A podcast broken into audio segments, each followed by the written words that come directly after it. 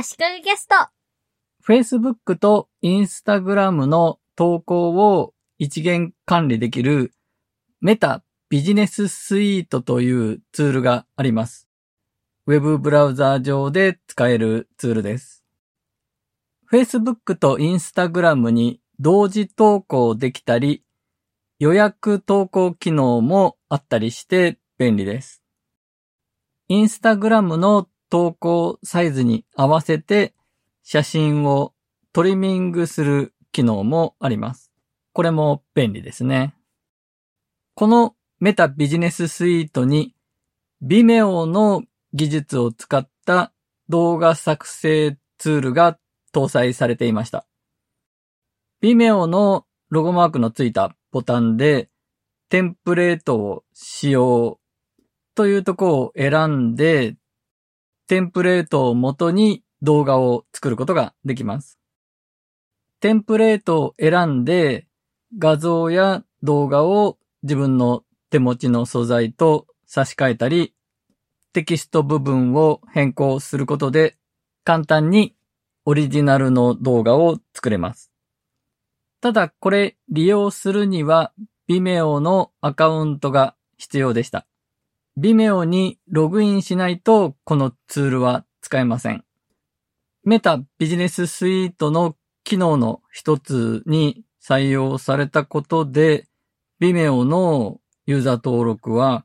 かなり増えた。これからも増えるんじゃないかと思います。そもそも Vimeo ってなんだと思ってる人もいると思いますが、Vimeo は YouTube のような動画共有のプラットフォームです。YouTube のように動画を見られた数によって収入が入るとか、そういうのはないですが、動画を有料で販売する仕組みを持っていたり、パスワードを入れた人だけが見られる動画を作ったりもできます。YouTube とはうまく住み分けしていて、どっちかというとビジネス向けで、海外のウェブサービスのトップページに埋め込まれている動画は結構微妙なことが多いです。Vimeo は以前から動画編集のツールを提供していて、スマホやタブレットの Vimeo のアプリを使ってる人は、Vimeo を動画編集ツールだと思っている人も多いみたいです。で、メタビジネススイートで使える Vimeo の動画作成ツールは、Vimeo だけでも使えるんじゃないかと思って、Vimeo のサイトに行ってみたら、やっぱり Vimeo 上で同じ機能を使うことができました。Vimeo の Create というテンプレートを利用して動画を作る機能ですが、最初にまずテンプレートを選ぶ作り方と、最初に自分の手持ちの静止画や動画を選ぶところから始める二通りの作り方があります。この辺多分 Canva や Adobe Express の作り方に似てると思います。Adobe Express は以前 Adobe Spark と呼ばれていたものが名称変更しました。素材を選ぶところからやるのが私は好きなんですが、静止画や動画を複数選んで、それぞれの素材に対してテキストを入力して、あとはテンプレートを選ぶだけで、いい感じの動画を作ってくれます。複数の静止画にテキストを合成して、複数枚変わっていくスライドショー的な見せ方は、特にビジネスシーンで結構使われると思うんですが、ただ写真が切り替わるだけでなく、ちょっと洒落た効果があるといいなというニーズはあると思うんですね。Vimeo のクリエイト機能では、ちょうどいい感じの派手すぎないビジネスに利用できそうな洒落た効果がテンプレートでたくさん用意されています。静止画や動画の素材をいくつか用意して、自動で動画を作る場合、派手派手しい若者向けの動画を作るなら、キャプカットというスマホのアプリがいいと思います。そして、もうちょっとおとなしい動画を作るんだったら iMovie かなと思っていました。でも、この Vimeo の動画作成機能を知って、Vimeo が一番おすすめかなと思っています。すごく派手派手しいインパクトのある動画の場合は、キャプカットの方が良さそうですね。ただ、この Vimeo 無料でも使えるんですが、制限があります。Vimeo の無料プランで作れる動画は30秒までで、右下に必ず Vimeo のロゴが入ります。一番安い月700円のプランを契約すれば、その制限はなくなるんですが、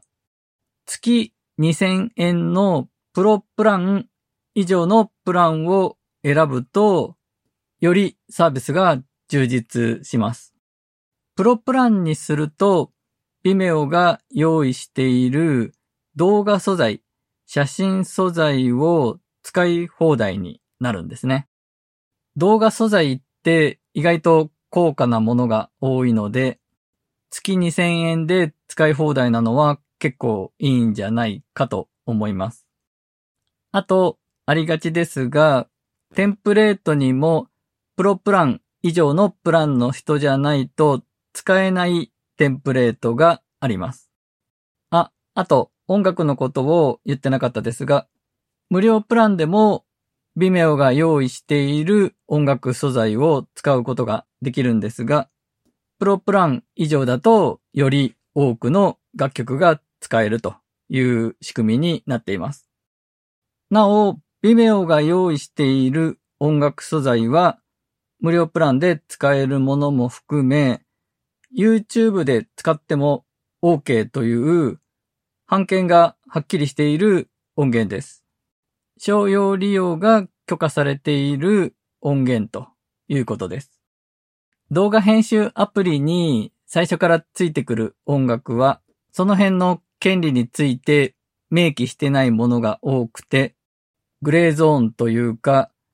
iMovie に最初からついてくる音楽を YouTube の収益化の動画に上げるのは NG だと思うんですが、さすが Vimeo はその辺 YouTube で使っても OK だと明記してあったので、さすがだなと思いました。使っていいからさすがというよりも、ちゃんと YouTube での使用 OK かどうかを明記してることがさすがということですね。あと、いいところというか、今時の動画編集ツールだったら当然だと思うんですが、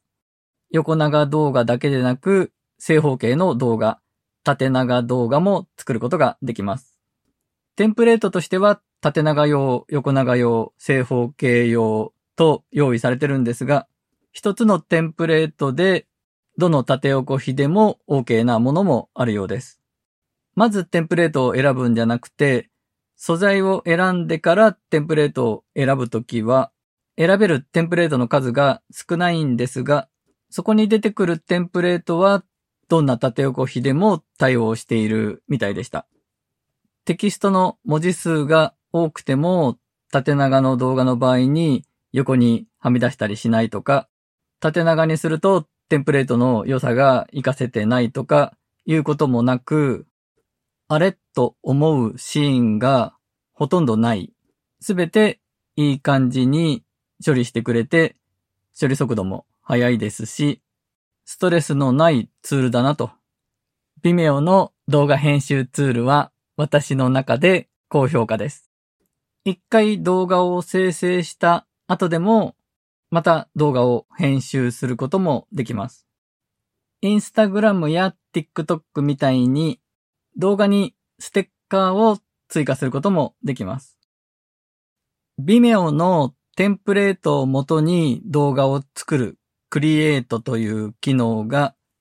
手持ちの静止画や動画をつなげた動画を簡単に作るのに便利そうですという話でした。今回は以上です。